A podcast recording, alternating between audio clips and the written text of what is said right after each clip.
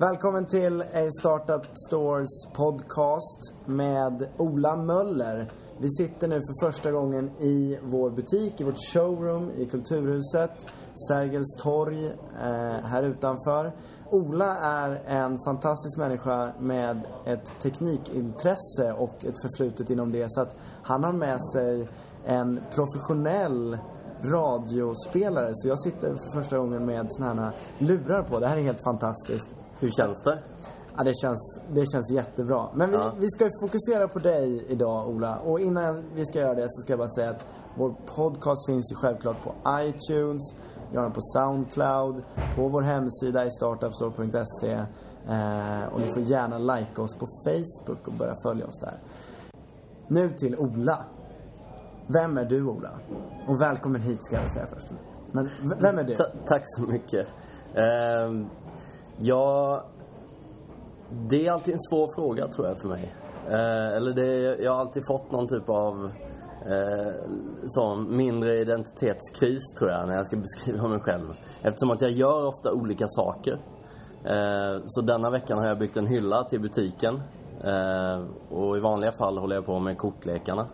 Eh, och det är det här verktyget som jag jobbar med som heter MethodKit. Eh, som är en... Eh, man kan säga att det är ett, ett verktyg för att definiera projekt. Och det är någonting som jag har jobbat med de senaste åtta månaderna. Och det är egentligen mitt första businessprojekt. Men ja, jag är 29. Eh, jag har jobbat mycket inom kultur innan. Eh, men sen så kom jag in lite på det di- digitala. Men Ja, det har varit ganska skiftande tror jag sen jag gick ut gymnasiet. Jag pluggade liksom, jag pluggade natur på gymnasiet och var ganska intresserad av ekonomi också under den tiden. Var, var kommer du ifrån? Kalmar kommer jag ifrån. Kalmar. Ja. Härligt. Ja. Men, men sen har jag, innan jag kom tillbaka till Stockholm nu så har jag jobbat internationellt egentligen i tre år. Så att det har varit ganska skiftande liksom. En ny flygresa varje, ja men låt säga var tionde dag till ett nytt land. Eh, Så det har varit ganska Det där vill vi ju veta mer om. Men kan du inte ta oss lite grann från gymnasiet? Först bara, vem, vem var du på gymnasiet? Var du clownen eller? Nej, verkligen inte. Jag var nog ganska tyst tror jag. Och jag var ganska blyg. Eh, och, eh, men jag, jag har liksom alltid haft ganska lätt för skolan. Tror jag. Så att det har varit ganska, liksom, jag tror gymnasiet var första gången jag kände så här. Nice, här finns det folk som är lik mig själv. Ah. Jag ska väga och hänga med dem ikväll faktiskt. Dina gymnasiepolare? Ja, ja men gamla gänget på något sätt. Eh, men Har, har, du, har du sen gymnasiet eh, kunnat liksom ha något självförtroende i att känna dig smart? För du kände där att du var smart liksom, att det, att det gick Ja. bra för dig i skolan?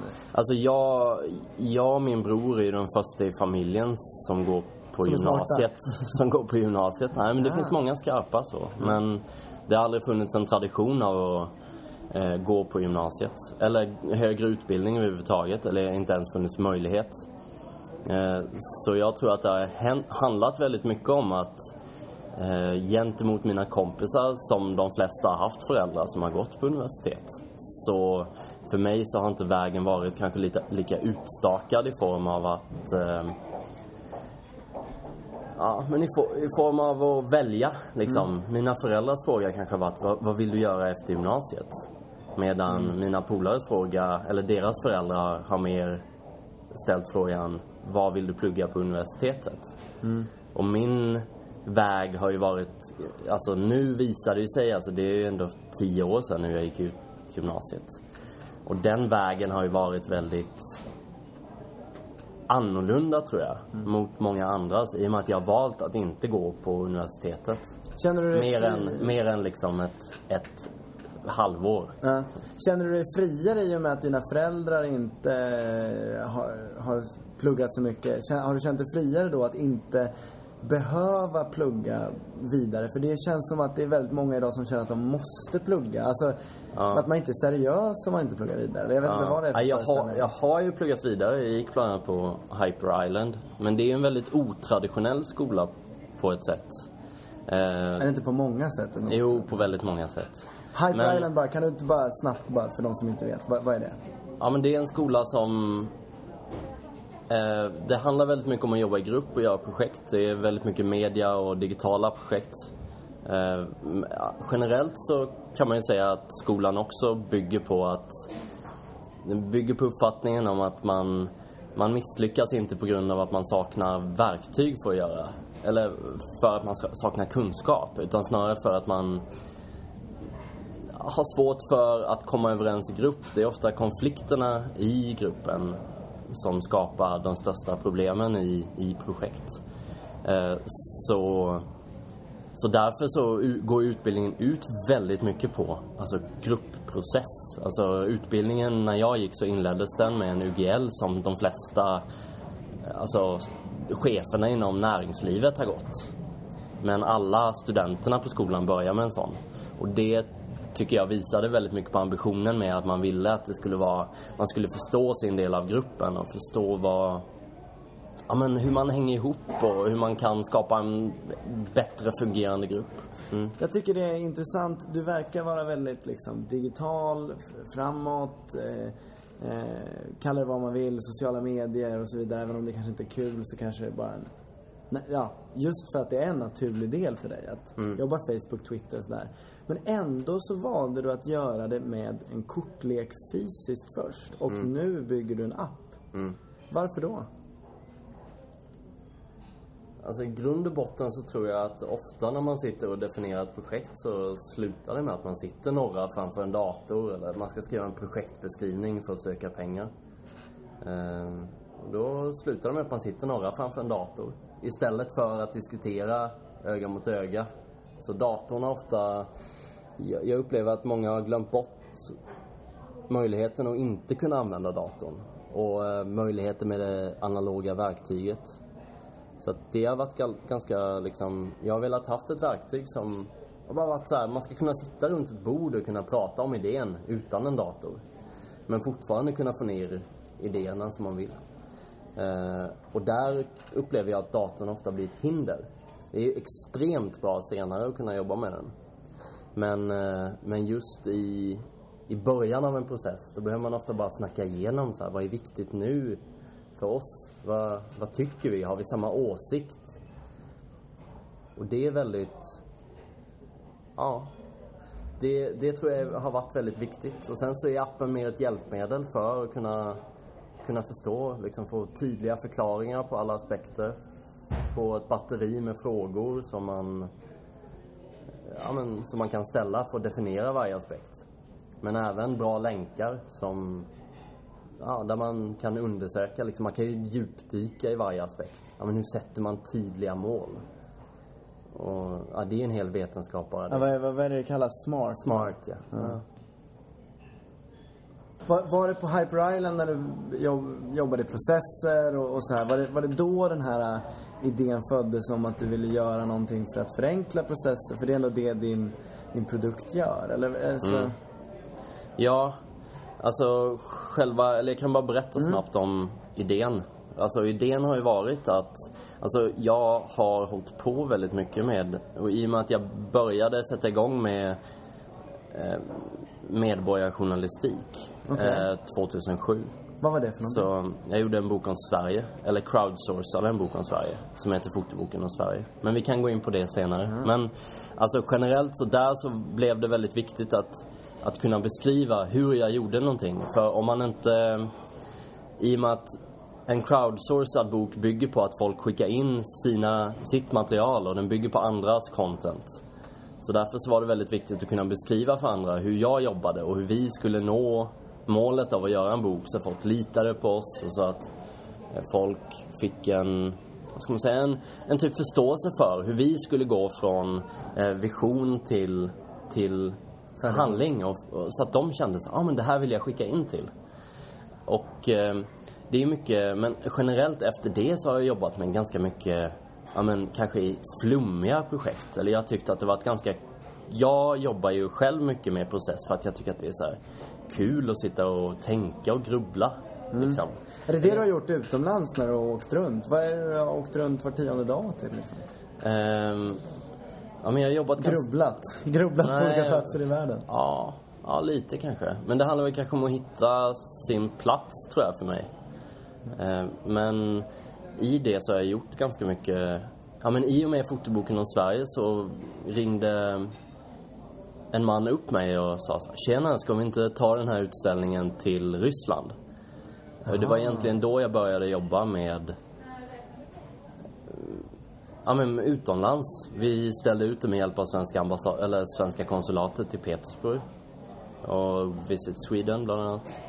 Eh, och, och det gjorde ju väldigt mycket att jag på något sätt, ja men shit så här, om jag kan göra en utställning i Ryssland, då kan jag göra det här och det här. Så att vi gjorde en variant av fotoboken om Sverige i Georgien senare. Oj. Eh, med unga georgiska fotografer. För vi tänkte så här, visst vi kanske... Vilka är vi här nu när du... Eh, jag är du jobbar- och den här mannen eller? Ja, Stefan som var med och startade Café 44 bland annat.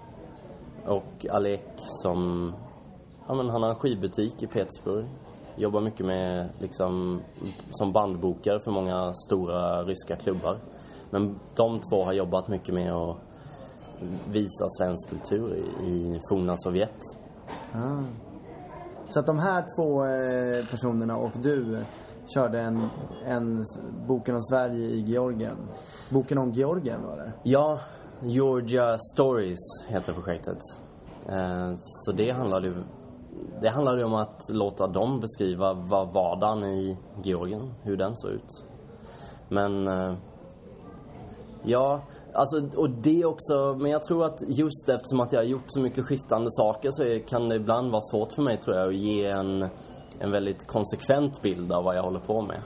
För nu så jobbar jag väldigt mycket med, i och med att jag själv har gillat väldigt mycket att så här, göra det flummiga liksom. Så nu så, i och med kortleken så har jag försökt att gör, alltså, få en väldigt tydlig output från en väldigt filosofisk process. Så att folk ska kunna ha användning och för att jag ska kunna ha användning själv av, eh, av, av det jag tänker. Liksom. Men mycket av, av det här, liksom, det handlar ju mycket om Ja, för det, det, det, det är någon paradox här. För det, för det, samtidigt som, så här får jag en känsla av, samtidigt som du gillar att göra inom situationstecken det flummiga. Eh, Mm. Ja, och eller jag runt- tycker inte att det är så flummigt men Nej. jag tror många andra kan Ja. uppfatta det som Ja. flummigt. Ja. Och det är därför jag sällan, alltså att vi pratar om det nu är ju, det, jag brukar väldigt sällan prata om det. Mm. Just för att det är på ett sätt skönt med, med det här är att det är någonting som är väldigt lättförståeligt. Ja, det är väldigt, precis. Det är Det är väldigt, en ikon på varje kort. Det är en aspekt som man behöver tänka på. Låt säga mål, vision, distribution. Ehm, Ja, och jag, Ja, men- precis. Det, eh, jag, jag kan väl bara ur, ur min synvinkel, för jag har redan använt det här en gång när vi för, för, för någon vecka sedan hade ett, ett gäng UF-företagare, här Ja. företag från gymnasiet här i vår butik. Innan vi, långt innan vi har öppnat liksom, så bara fick de sälja sina grejer. Och då skulle vi jobba i processer och sådär. Ja. Och, utveckla eh, olika idéer med dem. Och det var väldigt hands-on och det var väldigt skönt att använda verktyget. Alltså Mm. det känns lite, min första tanke sådär, ett kortspel om processer. Varför ska Ja. man ha det? Alltså, jag tror många upplever det som väldigt banalt på något sätt. Eh, I form av, ja det är bara kort så ja, ja, so what. Ehm, men för mig så tror jag att när jag har utvecklat projekt så är det ofta att man måste börja med att sätta sig och skriva ner så här, vad var det vi skulle def- definiera nu igen? Så man måste ha, ja men just det, mål. Just, Ja. Och sen, så att man måste plocka upp dem ur sitt medvetande varje gång istället för att koncentrera sig på att fylla boxar som man redan har definierade i form av korten. Mm. Jag tänkte jag skulle, jag skulle öppna ett sånt här fint paket. Vi ska nämligen sälja de här i butiken och showcasea dem lite snyggt. Och de kommer i en väldigt härlig ask. Asken tycker jag. Paketering ska vi, borde vi prata lite mer om med dig för du verkar vara väldigt bra på det. Men det är liksom, det är allt ifrån, precis som du sa, distribution, det är liknande projekt, bakgrund, idé, arbetsplats, affärsmodell, drivkraft och så vidare och så vidare. Det är kanske en, är det 40 kort eller? Ja, det är 50, Fem- 50 aspekter. Ja men precis. Hur vi ser på det.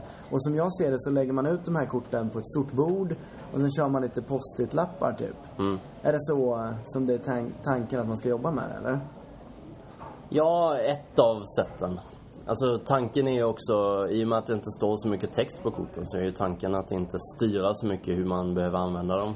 Utan beroende på hur folk vanligtvis jobbar så kan man ju docka in det i eller så här, ja, hitta ett sätt som funkar för sig själv. Och det tror jag är ganska, ja men det är ganska viktigt. Hur, hur tog du fram de här? Hur kom du... Om, om, vi, om vi känner att vi är hyfsat klara med din bakgrund, sådär, vad du har Mm. gjort och sådär. Så när började du jobba med det här och hur gick du tillväga och Mm. någonstans, varför landade du i 50 kort? Ja. Det var många frågor samtidigt. Jag är dålig Ja. på att ställa en fråga Ja. samtidigt. Men jag ska Vilk, bli vilken, alltså, vad ska Hur man säga? började det här? Alltså, jag började med ett projekt som heter Project of How. Där vi eh, bestämde oss, jag och fyra andra, vi bestämde oss för att samla in metoder kring hur folk jobbar med idéutveckling eller gruppprocess. Och i det så, ja men vi började och liksom, och det var någonting som var väldigt Där- viktigt för mig tror jag. Det här var alltså ett projekt som du gjorde med några polare? Ja. För att bara man ska förstå sådär, för jag har lite Mm. svårt att förstå. Hur började det här projektet? Fick ni någon finansiering Ja. eller? Alltså hur, hur överlevde ni dagen? Ja, med- eh, med vi fick finansiering av Kulturbryggan och Innovativ kultur som är Stockholms stads innovationsfond. Okej. Eh, och eh, Vad var kravet från dem för att ni skulle få pengar och, och sådär? Ni, ni beskrev ert projekt. ja, alltså det är ju innovativa saker som kopplar samman det innovativa med kultur på många sätt. Um, alltså vi, det går ju till så att man ansöker och berättar vad man har tänkt. Och uh, i det vi gjorde så eh, ja, men vi ville skapa en plattform för andra personer. Typ en Wikipedia för folk att kunna lägga in sina, ja, men sina metoder typ. Om hur de gör saker. Så här, ja, men låt säga att eh, eh, jag och min bror kom på en övning för ett tag sedan. Som hette 120 rum. För vi hörde om en kille som han hade köpt Stockholms dyraste hus, eller Sveriges dyraste hus. 800 kvadratmeter. Och så började vi fundera så här, ah, men shit, så här, vad, men vad finns i det typ? Eh, ja men så här, det kanske finns ett kök, ett vardagsrum, ett bibliotek. Eh, och sen, ja men ett biljardrum, ett så, ja men, och sen till slut så kommer man till en punkt där man kanske har kommit på 10-15 rum. Men sen så, alltså man är ju inte van kanske, de flesta människor är ju inte van att ha mer än 10-15 rum.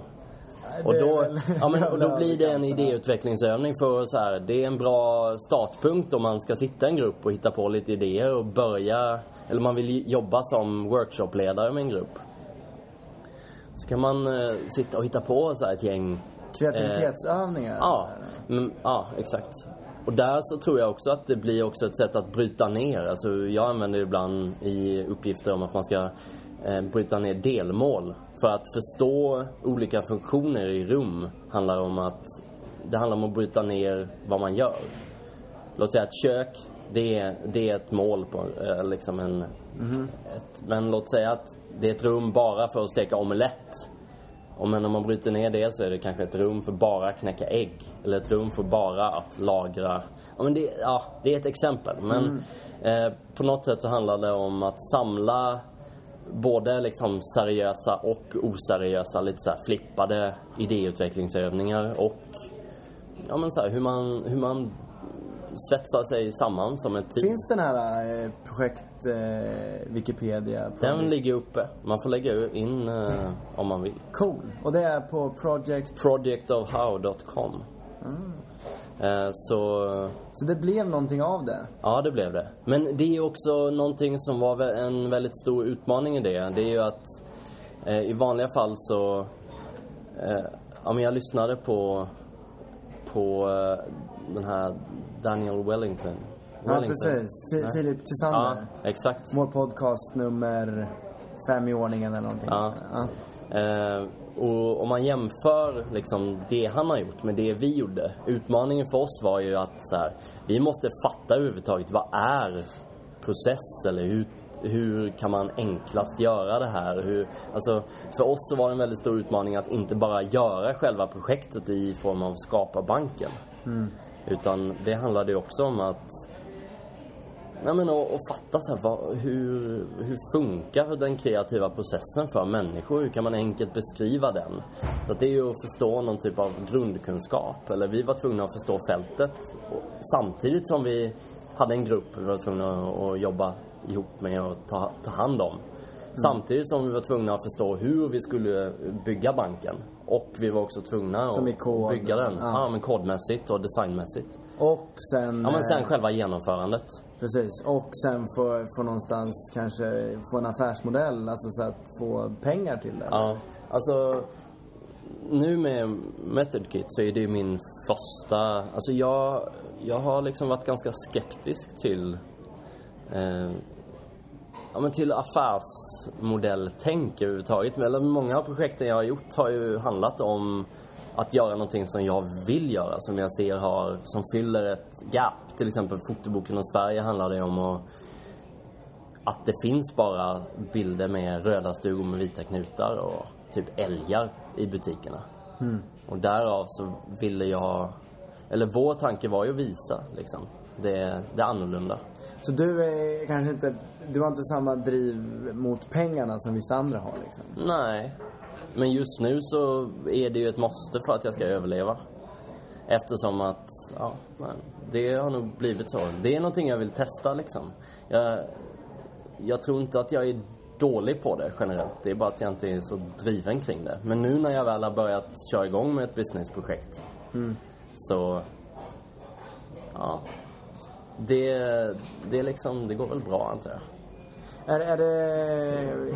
Vad är, de, vad är de stora skillnaderna med ditt Method Kit och, eh, och tidigare grejer du har gjort liksom där du har fått, eh, ja men sökt kanske något bidrag eller någonting sånt speciellt? Mm. Alltså själva processen och hur, alltså hur känner du det? Är, det? är det mer press nu när du behöver få in cash liksom?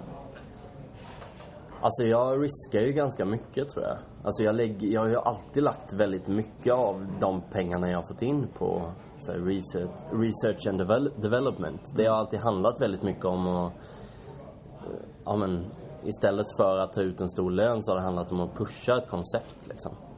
Och försöka, ja men Ofta så tycker jag att det är kul att fortsätta göra nya saker. Så i detta fallet så tycker jag så, ja men nu känner jag att detta är bra. Nu vill jag fortsätta på nya saker. Ja. Vad, är- vad, är, vad, vad är nästa lilla grej då? Så- Alltså, vad är det du vill fortsätta på? ja, men nu så har vi bland annat en... Vi kommer köra en workshop under Stockholm Startup Hack. Som där vi bjuder in allmänheten för att kunna förstå vad ett hackathon är. Eller så här, förstå hur teknikutveckling, förstå hur man kan kombinera... Så nu är du Olika utanför idéer. Method Kit här? Nej, egentligen inte. Utan det är fortfarande ett kortleksformat. Alltså, MethodKit har ju mycket kommit att så här, i och med alla nya idéer och nu hör väldigt mycket folk av sig och vill utveckla sina idéer inom mm, alltså mitt format. Ah, så att du... Så, att till det exempel- blir mer som att det blir någon typ av att jag har blivit, jag håller på att bli ett nisch, ett nischförlag. Som, i och med att vi kommer släppa en app nu också så, så finns det ett format där man kan lägga in alltså tydliga aspekter eller i detta fallet så är det olika tekniker, sensorer, devices, typ som en smartphone. Vad händer om man kombinerar en smartphone med en stegräknare eh, med en pulsmätare till exempel.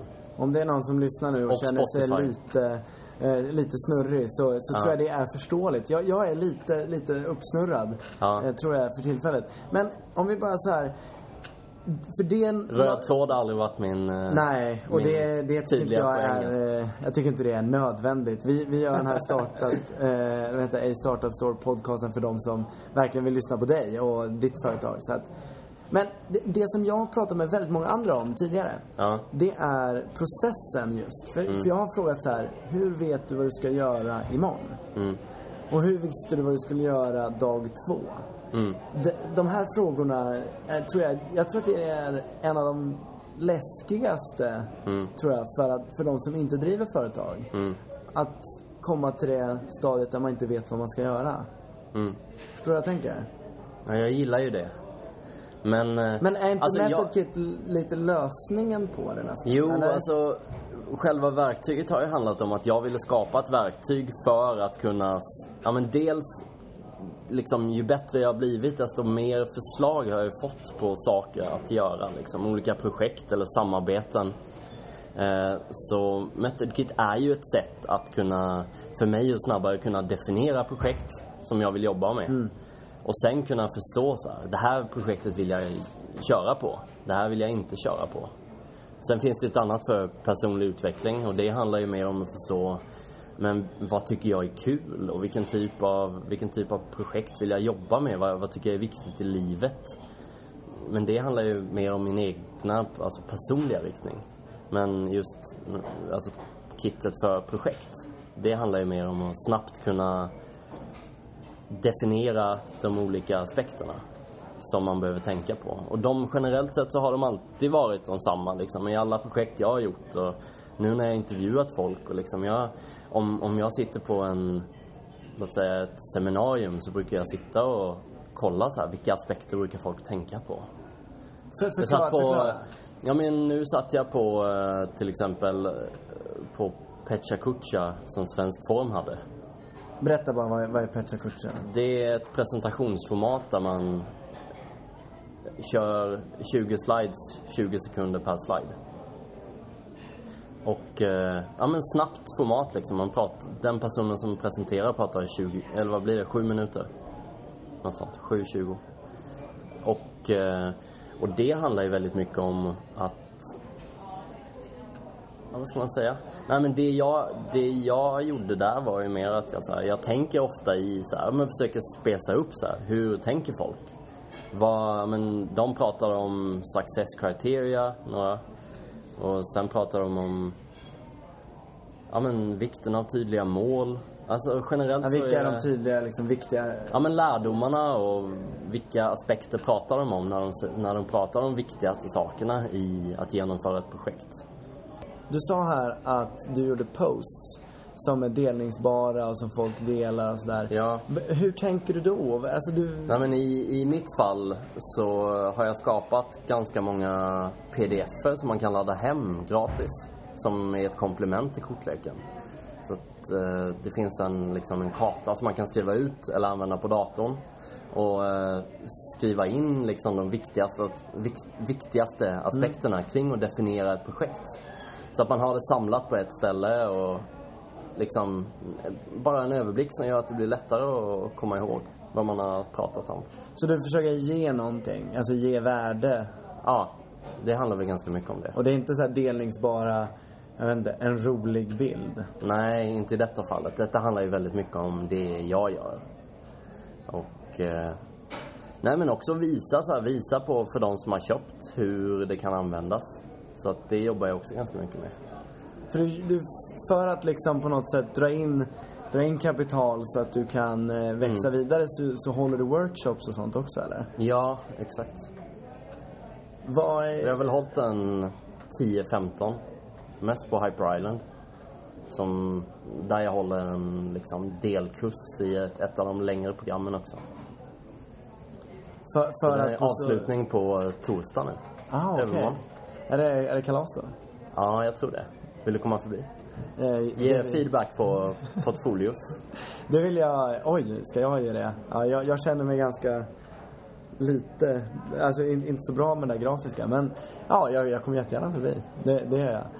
Eh, jag har ju... Vi har, jag och Ola har ju pratat innan den här podcasten lite grann. Och då har vi någon gång berört ämnet att du har liksom gjort en Big in Japan fast Big in Brazil. Visst, Ja. visst är det så? Du, du skeppar Eh. mycket till Brasilien. Ja, det har Hur, blivit hur är så. det? Vet du hur det kom igång? Eller? Nej, inte riktigt. Faktiskt. Alltså generellt så är det ju så att om man kollar på Pagen till exempel så är ju de tre största städerna på, av, av de som har likat är ju brasilianska alltså. Det är ju Rio, Sao Paulo och Porto Alegre. Har du hängt mycket i Brasilien? Eller? Nej, jag har inte gjort det. Har du någon polare därifrån? Nej, men alltså gener... Ja, någon har jag. Några stycken. Som Men- du har lärt känna genom det här eller? Nej, men från, som bor i Sverige nu. Men, eh, men detta handlar ju mer om att brasilianarna verkar jävligt peppade på nya grejer. Men också att, att liksom både Hyper Island, som skrev ganska tidigt om kittet. Men även Project of How har ju också jättemycket folk från Brasilien. Stort land liksom, mycket folk som är inne på det digitala. Och som... ja, Så men- det är alltså större än, än Sverige, alltså Stockholm och... För det känns som att det, även om man gör det digitalt så är det väldigt lätt att... Alltså det, det går ju lättare att prata med folk away from keyboard och be dem lajka i Sverige och sprida det bland svenska vänner tänker jag. Mm. Men, och det här, eh, har du inte en enda så här tydlig brasiliansk infiltratör som har spridit till i alla fall fem i Brasilien, eller tio pers, eller? Alltså jag tror att det har gått genom att de, både Project of How och Hyper Island har väldigt mycket besökare från just Brasilien. Så när väl någon börjar plocka upp det så sprids det. Och sen har jag plockat upp det ganska mycket. Nu har vi en brasiliansk översättning, eller portugisisk översättning klar. På båda kitten. Ja. Och eh, ja, men jag har översatt liksom de här eh, gratis projektkartorna. Eh, de är översatta till, till eh, portugisiska också. Så det är ju någonting som gör att det kan spridas i Brasilien. Att de kan Men- ladda hem saker gratis och därigenom... Men det var först att när du kände intresset därifrån som du översatte? Du har inte Ja, ja, översatt det till arabiska än? Nej, men det handlar också ganska mycket om att det är kanske en 15 personer som har hört av sig och sagt ja men jag kan översätta. Så att det har, det har funnits mycket en push från deras sida att få över det till portugisiska. Har du jobbat där med liksom ambassadörer och så här, försökt knyta, alltså de som har hört av sig, har du försökt knyta dem närmare Ja men det gör jag ju. bolaget på något sätt? Ja men det är ju en som, alltså nu diskuterar vi att köra igång alltså produktion i Brasilien. Och eh, ja men just för att det tar så extremt lång tid att skicka brev dit. Tre veckor typ. Så du har tre veckors leveranstid till Brasilien och det Ja. funkar ändå att sälja Det, ja absolut. Hur stor del av omsättningen är, eh, är Brasilien skulle du säga? Omsättningen på, på 20-30 korten? procent kanske. Det är så alltså? Ja. Och vad är eh, omsättningen ungefär idag, skulle du säga? Om du slår ut det på ett år? Alltså du menar med korten då? Ja. Ja. Jag tänker med det, alltså om Ja. man kan särskilja det. Ja. Om du kan göra den matten, du, du sa att du var smart. Om du kan göra den matten i huvudet. Ja, Eh, särskilja ja den från huvudräkning har, det har tappat lite på det. Men eh, själva... Ja, vad, vad är det? Jag har sålt 600 kit nu. Men sen är det mycket man Vad får ge- kostar kittet De, de kostar 400, men låt säga att folk har fått lite rabatt också. Ja. Ja, men låt säga att det kanske har... Det har gått jämnt upp nu. Låt säga att jag kanske har fått in 100-200 tusen. Mm. Men sen kostar ju produktion också och öka lager och liksom från början tryckte jag upp 32 kortlekar av den ena, 8 av den andra. Och de tog ju slut direkt. Men då får man liksom, ju bättre det går desto mer lagerhållning kan man ju ha för att kunna ha en buffert sen också. Hur, hur gick du tillväga för att få fram kortleken? Och vi, vi pratade om paketering. Jag tycker du har gjort det väldigt snyggt. För Olas det här Method Kit. Eh, det är liksom... Ja, korten ligger i någon form av... Hur kan man förklara din förpackning? Den har det här härliga liksom, man drar isär och det, Ja. man får lite känslan av som när man öppnar en, en ett iPhone eh, fodral, eller vad heter det? Kartong. Så här, man Ja. får det här undertrycket lite grann. Ja, det är ju bokbindarkartong med, eh, alltså tapetserat med vitt papper. Och det här, det ser inte lika komplicerat ut som det där lät. Men hur har du tapetserat och grejer? Men hur, hur tog du fram den här då? Jag- Kan man få hjälp med sånt här eller? Mm, Eller tog du hjälp? ja, alltså jag, den är, den är beställd liksom. Jag tog kontakt med ett gäng och sen så beställde jag dem. Och då kan man börja med små volymer i början liksom. Ja, absolut. Hur mycket pengar har du gått in med i, i Method Kit? från början. Förutom att det är liksom nu så tjänar du in mycket pengar som du återinvesterar. Men alltså, Mm. vad var första kakan liksom? Alltså första, då tryckte jag upp via en sajt som heter Moo, alltså moo.com. Och då, alltså investeringskostnaden är inte särskilt stor när man kör igång. Och då körde du igång det som ett aktiebolag? Jaha, men mitt bolag har jag haft i två, tre år nu. Okej. Så, ehm, Så det här var mer ett nytt projekt inom bolaget och Mm. bolaget låg delvis vilande eller? nej men det har jag kört liksom. Gjort mycket workshops. Det är väl det jag har gjort mest senaste åren. Okej, så, så, Intervjuer och workshops. så två, tre år sedan så, så startade du ett bolag som du har gjort massor med andra grejer, kunnat bygga en liten buffert där liksom. Mm, lite. Men sen handlar det mycket om att bara så här kunna dra ner på utgifter. Tror jag. Privat också Ja. Och, eh, men, men låt säga att det var nog inte mer än liksom några tusen det kostar att starta igång och producera de första 40 kitten. Mer än att det tar lång tid att sitta och rita och skapa liksom, och tänka. Och det har ju tagit ganska många, alltså även om det egentligen bara tog tre månader att få ut, alltså från skiss till alltså färdig version 1 så har det ju tagit egentligen, det är ju lär, alltså lärdomar och skisser och anteckningar från flera år tillbaka. Som det har handlat om. Så att det, det är svårt att mäta investeringskostnader på den här typen av projekt som bygger så mycket på någon typ av erfarenhet eller liksom... Entreprenörskap känns ju, och framförallt i ditt fall, eh, eller mycket i ditt fall tycker jag, det känns väldigt personligt och det har liksom en historia i vem du är och sådär.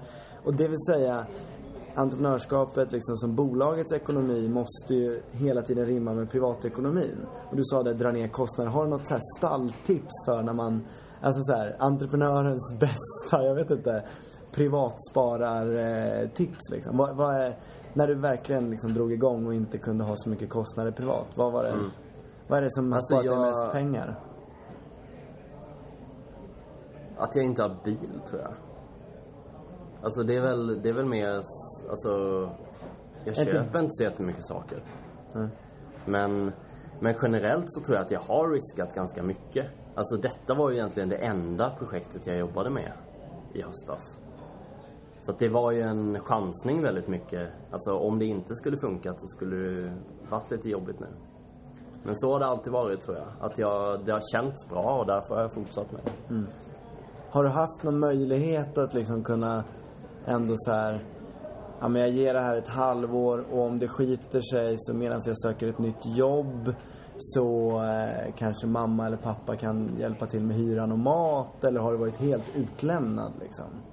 Det känns som att många vi har pratat med tidigare i den här podden och sådär, de har ju någonstans, deras startkapital har varit CSN. Mm. För att de har pluggat samtidigt, kanske inte eh, sådär pluggat jättemycket då och så. Men har, har du känt någon säkerhet? Sådär. Oj, ja, i höstas gjorde jag en del workshops som liksom, då får man lite pengar i alla fall. Så det har ju varit eh, också ett bra sätt att kunna göra liksom kittet mycket bättre. Eller hela verktyget och förstå hur folk tänker kring det och hur de använder det. Men sen så, Har det också varit så att du kan, precis i dina workshops, testa det mot eh, ja vi har använt egentligen målgruppen? A4-kort liksom. Och jobbat med stora grupper och jobbat med att låta folk egentligen definiera massa olika aspekter kring sig själva. Och vad de är på väg i livet i princip. Hur mycket gav det dig och eh, bolaget att, att du fick direkt nästan testa det i en workshop? Hur mycket gav det produktutvecklingen? Förstår jag tänker? Att du kom på andra synvinklar och vänta att de skulle vara utformade på ett visst sätt eller något sånt. Hmm. Ja, alltså det har ju förbättrat version 2 väldigt mycket. Tror jag på många sätt. Men sen så tror jag att... Alltså mycket av mitt jobb har ju handlat om att jag har jobbat i grupp egentligen de senaste åren. Men sen i höstas så satte jag mig ner tre månader själv. Och liksom sammanfattade anteckningar och liksom pratade relativt lite med andra. Så att det handlade mycket mer om, för mig just om att flummig process med en väldigt tydlig output. Och varje sak jag har gjort nu sen dess har ju handlat om tydlig output. Alltså den flummiga processen gör jag för mig själv och den delar jag sällan. Så att det handlar väldigt mycket om ja, men och, att jag vill skapa verktyg som jag själv kan använda, som jag själv som gör det enklare för mig framåt. Och ju, ju mer sådana verktyg jag skapar, desto lättare kommer det bli för mig framåt. Så Så du använder din egen produkt i... jag har ju använt produkten i skapandet av produkten, kan man säga. Alltså, satte upp korten på väggen liksom innan det var klart ens. Och jobbat med, ja, men vad är det jag saknar? Vilka aspekter är det som jag inte har jobbat med? Och där så till exempel, ja men förpackningen här. Alltså den har utvecklats jättemycket. Det är ingenting jag hade tid med i början. Alltså med den här metall, plast, den vattentäta förpackningen. Också med streckkod och... Så att det... Ja. Hur mycket av det här kunde du innan? Kunde du projektledning, lite, alltså så med workshops, men hade du någon kunskap Alltså- om det andra? Lite Alltså marknadsföring grafisk, på Facebook graf, och ja, grafisk formgivning har jag hållit på med ganska länge. Och det var någonting som jag höll på mycket med vid sidan av gymnasiet redan. Satt liksom och... Pilla i Photoshop typ. Ja, Illustrator. Och det var ingenting jag pratade så mycket med folk om då. Det var mer någonting jag gjorde för min egen skull. Så, eh, och så har det varit ganska mycket, tror jag. Att mycket av mitt skapande har handlat om att jag själv... Eh, ja, men att jag själv ska ha tyckt att det har varit kul. Och liksom gått in i det. Och sen så, ja men jag fick ganska tung tinnitus på, på eh, gymnasiet. Och det gjorde att jag var tvungen att liksom överljudskänslig och... Ja men, jag var tvungen att ta lite paus i. Jag var på väg in i festgänget i klassen. Och därav så var man tvungen, ja, jag var tvungen att avbryta det lite. Så istället så blev det att jag satt hemma och liksom eh, satt med, jag höll på med, jag höll på med skulptur, jag målade, jag höll på med formgivning, jag fotade mycket. Har du fortfarande tinnitus? Ja, Det blir man aldrig av med eller? nej, det blev inte riktigt. Man vänjer sig bara. Hur mycket, hur mycket piper det liksom? Nej, inte så mycket. Inte längre. Det är mest jobbigt i början. Det är, ja, det är inga problem. Men, men det var nästan en... eh, Ett påtvingat vägval i ditt liv. För du verkade utvecklas mycket grafi, alltså med grafiskt och att skapa med Ja. sådär. Eller? Alltså det är ju en... Annars skulle du det är varit en festprisse på Stureplan idag eller? Jag vet faktiskt inte. Men, eh, men det är ju intressant att se, alltså, så är det väl med alla livsval, att de förändrar en på något sätt. Och, eh, och jag tror att det förändrade mig till viss del, såklart. Vad står du inför val, i, inför för val idag då? Inför livs, liksom. Var tror du att du ska... Vad har du för val nu att välja mellan? Är det, är det att köra stenhårt method kit här och Ja. är det andra delar? Du sa någonting om någon hackathon här. Ja. Alltså nu är det ganska spännande för att folk som är väldigt duktiga på olika fält hör av sig och vill lägga in sina lärdomar i formatet som jag har skapat. Och liksom med illustrationer och... Hur, hur ser du på det då? Vill du dela med dig, vill du dela med dig då av, jag, jag tänker pengar och affärsmodell här och så. Ja. Eh, Men, Ja men det funkar ju som en... Det är ju... Ja, det funkar ju som ett vanligt förlag kommer det göra. Så, så i det Och hur så... funkar ett vanligt förlag bara för att... Ett vanligt förlag funkar väl så att förlaget tar, jag tror de tar 73 procent. Vad specifikt. Ja. Och eh, författaren får 27. Och då ansvarar förlaget för vissa grejer då? Ja, att, eh, exakt. Ja. Distribution och lite sådana Japp. saker. Marknadsföring. Så, eh, men i detta tycker jag bara det är intressant att få möta människor som har sammanfattat sitt fält. Till exempel vad det nu handlar om. Va, va, vad skulle det kunna vara? Skulle det kunna vara, vänta, IT eller? Ja. Alltså, Hur man bygger en sajt håller vi på med nu. Som är en Alltså, sån här. Ja. Ja men det är vissa saker som man behöver tänka på. Ja men både inom, alltså själva byrån som bygger den, alternativt när man pratar med kunden. Vilken känsla vill de ha på designen? Vilken sajtstruktur vill de ha?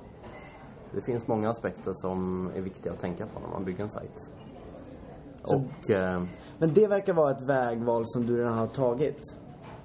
Någonstans. Alltså du har redan valt att gå lite i den här förlagsbiten. Delen. Så det liksom kommer bli något extra ben här som jag förstår i, i verksamheten. Men är det någonting... Vad, vad är nästa utmaning? Du kommer finnas här i, hos oss i Startup Store här framöver. Vad, vad är liksom... Vad vill du få ut av den här tiden om jag säger så? Vad jobbar du med nu? oj, det var många frågor på Nej men gång. jag, Låt mig ställa en fråga. Ja. Vad vill du få ut av tiden här i, i Startup Store? Alltså det, det handlar ju mycket om att Kulturhuset och Startup Store är en bra plattform för att få ut sin idé. Eh, och ja, men testa lite på hur, ja men kunna ha en yta mitt i stan som folk kan komma till. Och testa och se. Men eh, sen i mycket saker jag gör så har jag inte en, alltså jag tror jag har en riktning men inget exakt mål. Och jag tror inte att det är jätteviktigt för mig heller. Det är skönt ibland att ha delmål och så. Men... Eh, ja. Jag tror att det aldrig har varit så mycket så att jag haft ett så här, jag vill hit eller... Jag tycker att det skulle vara jättekul att liksom detta skulle kunna vara en liksom generalrepetition inför att köra det i Brasilien till exempel. Och se så här, hur funkar det? Hur skulle det funka om vi körde i Rio till exempel? Eh, och ja, Är det något speciellt eh, du vill hitta på i, i butiken här? eh, jag tycker att det skulle vara kul att, att kunna... Ja, men det här med UF-grejen lät väldigt intressant. Liksom att kunna ha... Alltså min tanke mycket har ju varit att liksom jobba mycket med facilitators eller coacher eller alltså möta personer som potentiellt skulle kunna nå ganska mycket folk. Alltså skolor som jobbar med problembaserat lärande eller projektbaserat. Det handlar ju väldigt mycket om att man snabbt måste definiera ett projekt i sin utbildning. Eller om man ska göra sin uppsats på universitetet så bygger det egentligen på samma sak. Man måste välja en metod, man har ett ja, men visst bakgrundsmaterial, man kanske har en tes, en hypotes. Så att eh, kanske bjuda in typ coacher och sånt till... Eh, alltså, Ja, ah, men även alltså, nu framåt så kommer ju snart det här teknikkittet så att det skulle vara intressant att kunna eh, i och med att startups handlar väldigt mycket om teknik liksom och så här, kunna förstå tänkandet. Hur tänker man? Hur tänker folk som utvecklar appar? Och mer från ett tänkande perspektiv så här, vilket, hur tänker personen när de kommer på appidéer? Och det har ju varit mycket eh, i Startup Hack som kommer vara på Skeppsholmskyrkan, eller i den. Det handlar ju väldigt mycket om att, eh, ja, men, och introducera allmänheten för det som pågår inuti kyrkan. Och kunna ja, men, prata, att det ska finnas personer som har valt att inte vara med på hackathonet för att de ska kunna vara utanför och prata med personer som vill jobba med teknik eller men kanske inte riktigt förstår hur man ska gå tillväga. Det är inte lätt, tror jag, med alla val heller. Att förstå så. Det känns här som jag, jag har fått en idé om vad- vi, vad vi skulle kunna liksom tillföra värde för, Ja. för MethodKit och dig. Och det, det, det känns super. Vi har ju massor med folk som vill komma hit och jobba i processer och, Ja. och att kanske testa din produkt. Mm. Eh, och att du dels kan vara med men också få in data. Japp. Det tycker jag är kul som ekonom att kunna ge data till eh, startups. Så att det, det skulle vi kunna jobba med. Nej, men det, är- det är superkul att, eh, att ha dig med Ola. Eh, och jag ser verkligen fram emot att få, få stå här och visa din produkt och berätta din story. Tack så mycket. Det var fint att vara här. kul. Ja, Tack så mycket. tack.